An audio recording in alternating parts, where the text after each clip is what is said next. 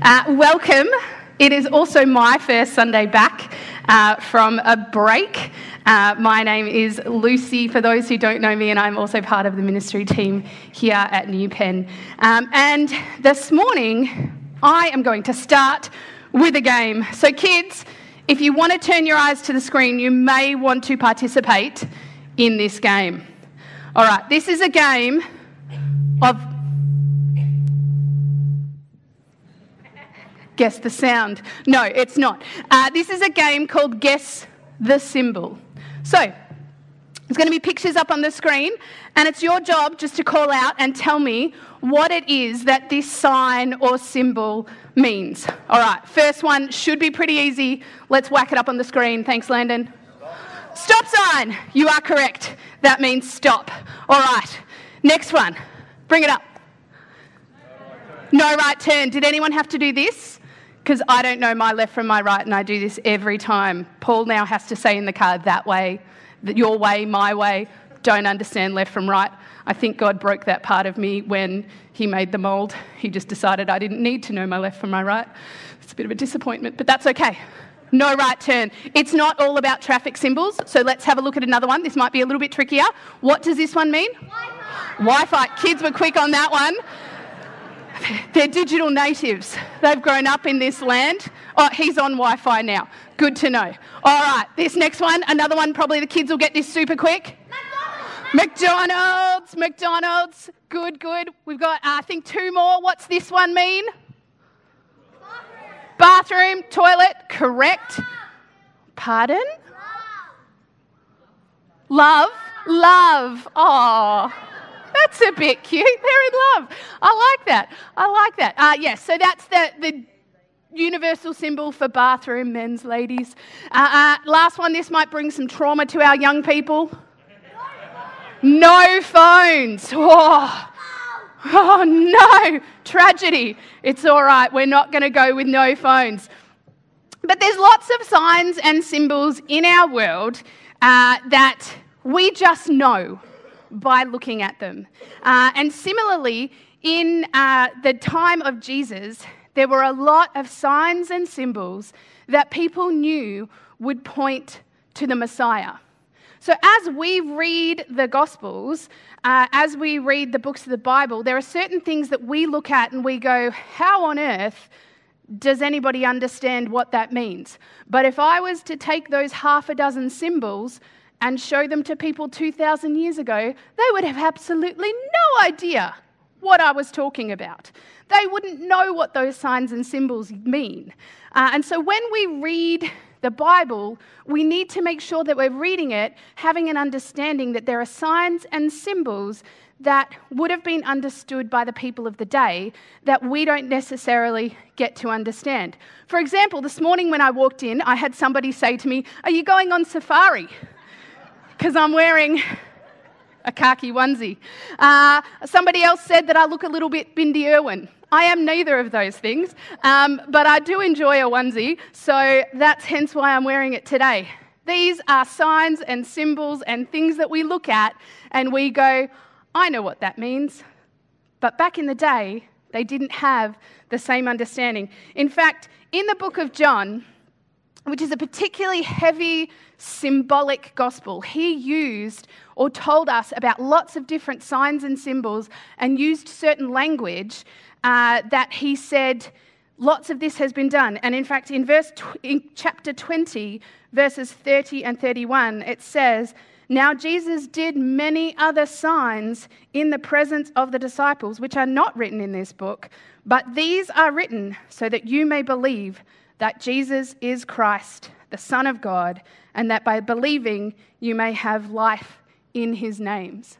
So, in his name. So, the signs and the symbols that we find in the Gospel of John and in other books are there so that we may know that Jesus is Lord.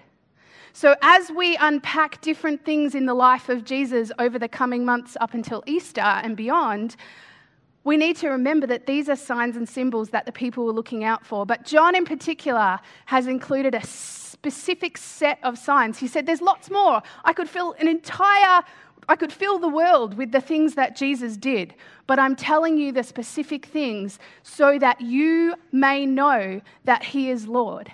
And this morning, we're going to open up the very first of these signs that are recorded in the Gospels. Now, before we do that, I just want to have a look. I believe last week, Joss showed you this logo thing, ramp. Oh, what are we calling it? Ramp. It's a ramp. It's a disciple making ramp. For the past 12 months, the ministry team have been uh, doing a course called Shift M2M.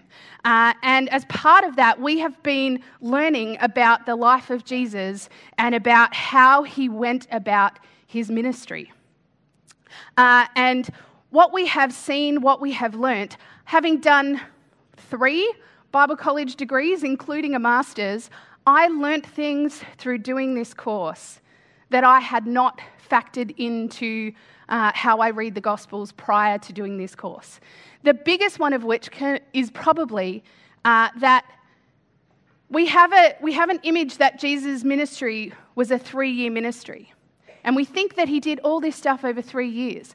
But what I learnt during this period, during last year, was that actually he spent about 18 to 21 months building his team creating the foundations, what we call ministry foundations. That first 18 to 20 months, he hadn't even called the four. He had some followers, but he hadn't called, he hadn't done his fishing trips yet. He hadn't said, Come, let me make you fishers of men. That hadn't happened until about 18 months into his ministry journey. And so it's just mind boggling to me that actually the bulk of it he probably did in the last 18 months. But this morning, we're going to zoom in and we're going to be looking at the wedding at Cana, which happened sometime early on. He had called his, he'd had, he had some friends that he'd said, Come, follow me. Come see what I do. Come and see if I am the rabbi that you want to follow. Uh, and so he had some friends following him, and we're going to pick up the story of the wedding at Cana, which is only in chapter 2 of John. Now, this is an 18 month period, and we're already, you know, chapter 2. The Gospels aren't, in fact, the last half of the Gospel of John is one week. The first half is that first 20 something months. So that's also important to remember that our Gospel timeline and way we read it, uh, we need to remember that it's not equal in the amount of time that is given. Uh, so let's pick up reading uh, in, from chapter 2, verse 1.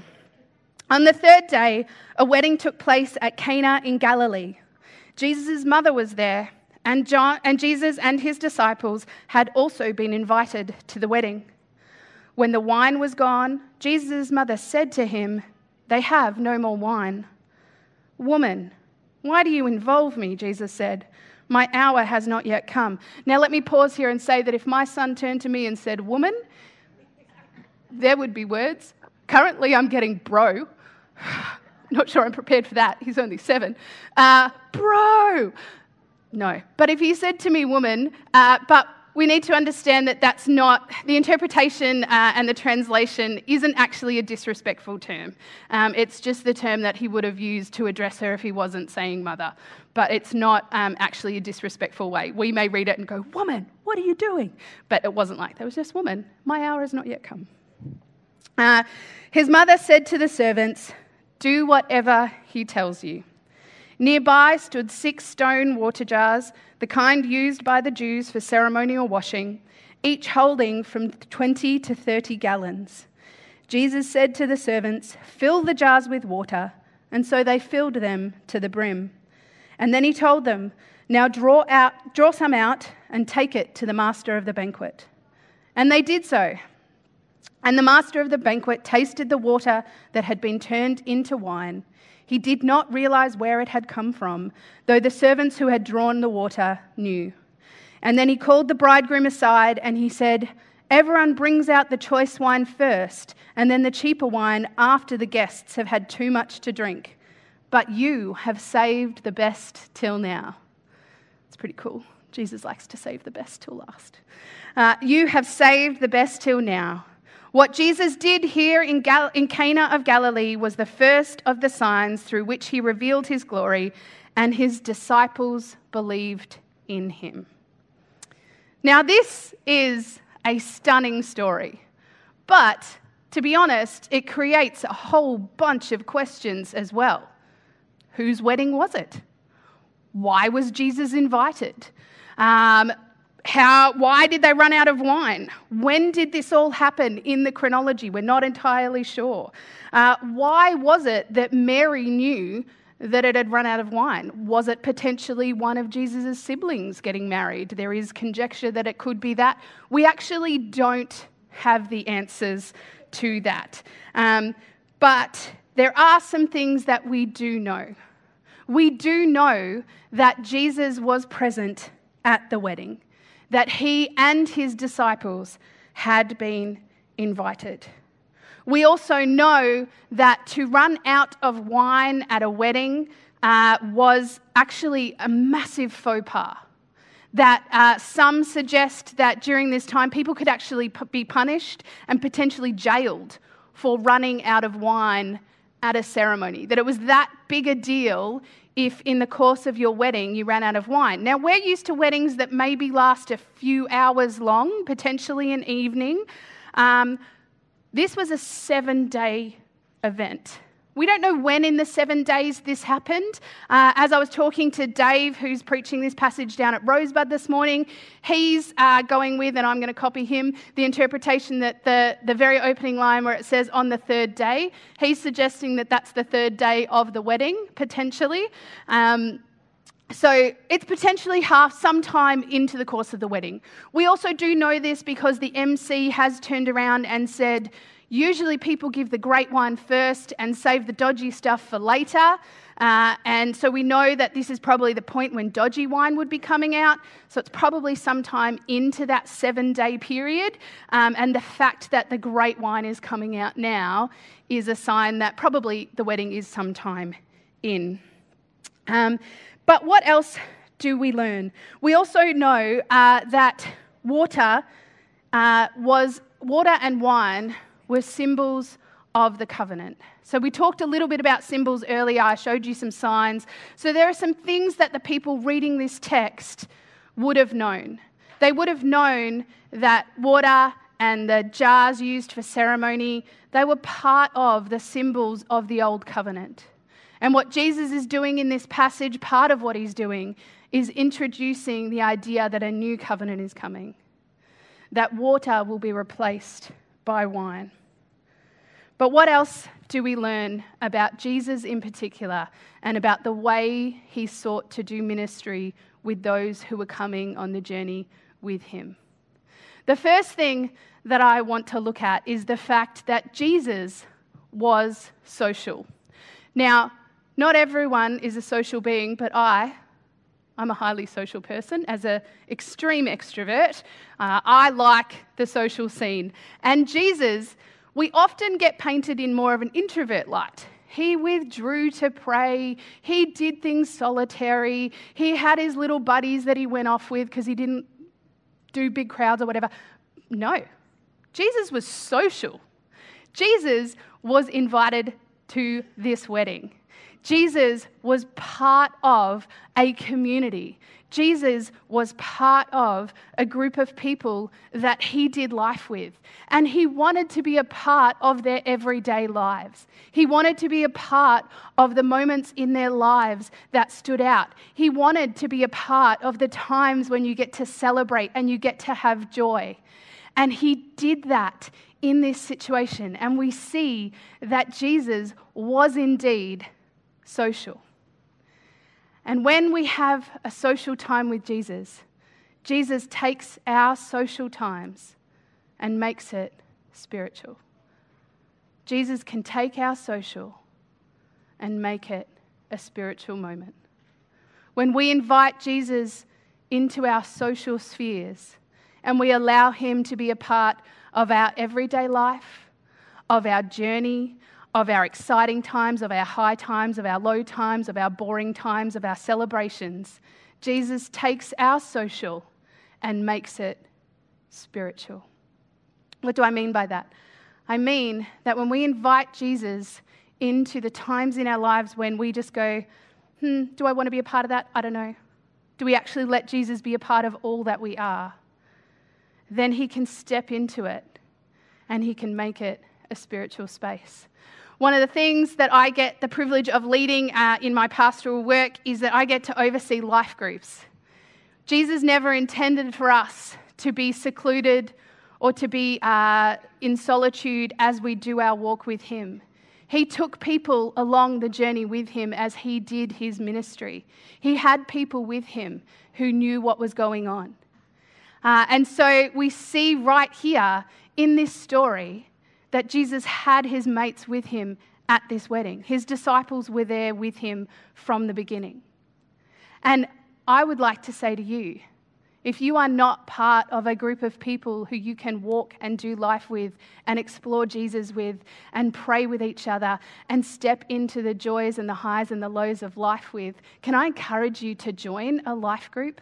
There is going to be an opportunity for new ones starting early in the year. There's going to be a group potentially exploring some of the shift stuff. Obviously, we did it over 12 months. We're not going to do the whole course, but we may be able to introduce you to some of the stuff in that ramp. Um, we'd love for you guys to step into a space and join a life group and find people that you can do life's journey with as you explore the ministry and the work that Jesus is calling you to be a part of. He does want us to be social, but He also wants the Spirit to be in our lives at all times, not just for an hour and a half on a Sunday morning. The second point that I want to draw from this passage uh, is that Jesus takes our ordinary and makes it extraordinary. Jesus takes our ordinary and makes it extraordinary. You see, Jesus didn't do anything super fancy or use any extraordinary tools to perform this first miracle. And I often find it interesting that the first miracle wasn't a healing, it wasn't taking a small amount of food and feeding 5,000 people. It wasn't a very public sign. This was for a small group of people who were at a wedding, who were in a time of celebration, and they'd simply run out of wine. A massive social faux pas, but not a dire situation that was going to end with somebody being crippled for life or somebody dying. Uh, this was just a social setting, this was a celebration.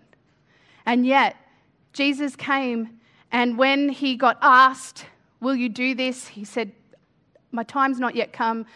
But we don't know exactly what happened to change Jesus' mind. We don't know what happened in the interaction between uh, him and Mary and the, the servants, other than to say that Mary said, Do whatever he tells you. It's probably a good motto in life, a little bit out of context, but do whatever he tells you. Good line to follow for your life. Um, but what we do know is that Jesus took ordinary things. Every home would have had ceremonial jars for cleansing, for ceremonial washing. Stone jars would have been present everywhere. Jesus said, Take these ordinary stone jars that everybody has in their home. Take these and fill them to the brim, not with anything fancy, not with perfume, not with oil, not with um, anything that was hard to get. He didn't say, Go to this specific fountain out there and bring me sparkling water. He just said, Fill these to the brim with water. Water is the most common, ordinary substance. Over 70% of the world is made up, the earth is made up of water. It's a very common, very everyday substance. It's ordinary. But when Jesus takes the ordinary, he makes it extraordinary. When Jesus takes the ordinary, he makes it extraordinary. Now, again, we don't know exactly how this transpired. All we know is that Jesus said to the servants, Fill this with water. And they were obedient. The servants here play a pivotal role. If they turned around and questioned Jesus, particularly when he said, Okay, now dip into that water jar and go and take it to the masters of ceremony, they would have been like, um, Okay, it's water. We're going to get in trouble. What's going on here? Taste it. And when the master of ceremony tasted it, it was no longer water because Jesus takes the ordinary and makes it extraordinary. Jesus takes water and makes not only wine, but the most exquisite wine that they had tasted before. Jesus takes our ordinary and makes it extraordinary. What ordinary thing are you holding on to that Jesus wants to make extraordinary? Will you hand it over to Him this morning? The final point that I wanted to make this morning was that it's clear here that there is a need. There was an inadequate amount of wine present at the wedding. It was only potentially day three, but it was sometime into the wedding, but it was clear that there was still time to go. And uh, if it's, it's possible that uh, this wedding was going to be disrupted and destroyed because of inadequacy. And yet, what we learn here is that Jesus takes our inadequacy and makes it abundant. He didn't just say, fill one jar. He said, fill six ceremonial clay jars with water. Now, each of these jars were between 20 and 30 gallons. So he potentially made about 120 to 180 gallons of wine. That's a lot, um, more than I can picture. Um, but he also made it abundant and he made it delicious. You see, when Jesus takes our inadequacy, when Jesus takes our lack, when Jesus steps into the space where we feel like we don't have enough, he takes it and he doesn't only give us enough, he gives it to us in abundance. He gives it to us up to the brim. And he will take any area that you give him that you say, I am lacking, I do not have enough, I am not prepared for this. But if you step into that space with Jesus, He will take your inadequacy and He will make it abundant. But why? Why does he do these things? Why did this event occur in a tiny town north of where, where Jesus lived? Why had he traveled up to this wedding? Why did he choose this space? Uh, was it just to be respectful to his mother who asked him a favor? We don't know. But what we do know is that in the last verse of this passage, Jesus says, just let me find it, sorry. Jesus says in the last verse, what Jesus did here in Canaan, in Cana of Galilee was the first of the signs through which he revealed his glory. The whole point of what Jesus was doing, what we are shown in the Gospels, was that Jesus was revealing his glory. And he had disciples who had already chosen to follow him. He had disciples who had already decided that they wanted to come and see what he was all about. But from this point, it tells us the disciples believed in him. This is the point where the disciples, the disciples, the first few, went from saying, I'm going to follow you and see what you're about, to I believe in you. Maybe you're at a point this morning where you have come to see what Jesus is about. You have come to see whether church, whether community, whether uh, having Jesus as your Savior is something that you want to come and see what it's about. For the disciples, this was the point that made them go, they, they believed in Him. If you want to choose to put your hope, your life, and your belief and your trust in Jesus this morning, can I encourage you to chat to somebody after the service? Uh, either the person you've come with this morning, um, if you don't have someone that you're with, the pastoral team would love to do that. There's also people who will be available for prayer at the end of the service. And we would love to talk to you about how you can move from a come and see to Jesus revealing his glory so that you may believe in him. You know, many people say, I'm too ordinary. I'm too inadequate. I don't have enough. I have nothing to offer. At some point, we all reach a place of feeling like we have nothing. But when, especially when it comes to stepping in and doing something for God you might say, I can't possibly be a prayer. I'm not spiritual enough. But Jesus takes our social and makes it spiritual.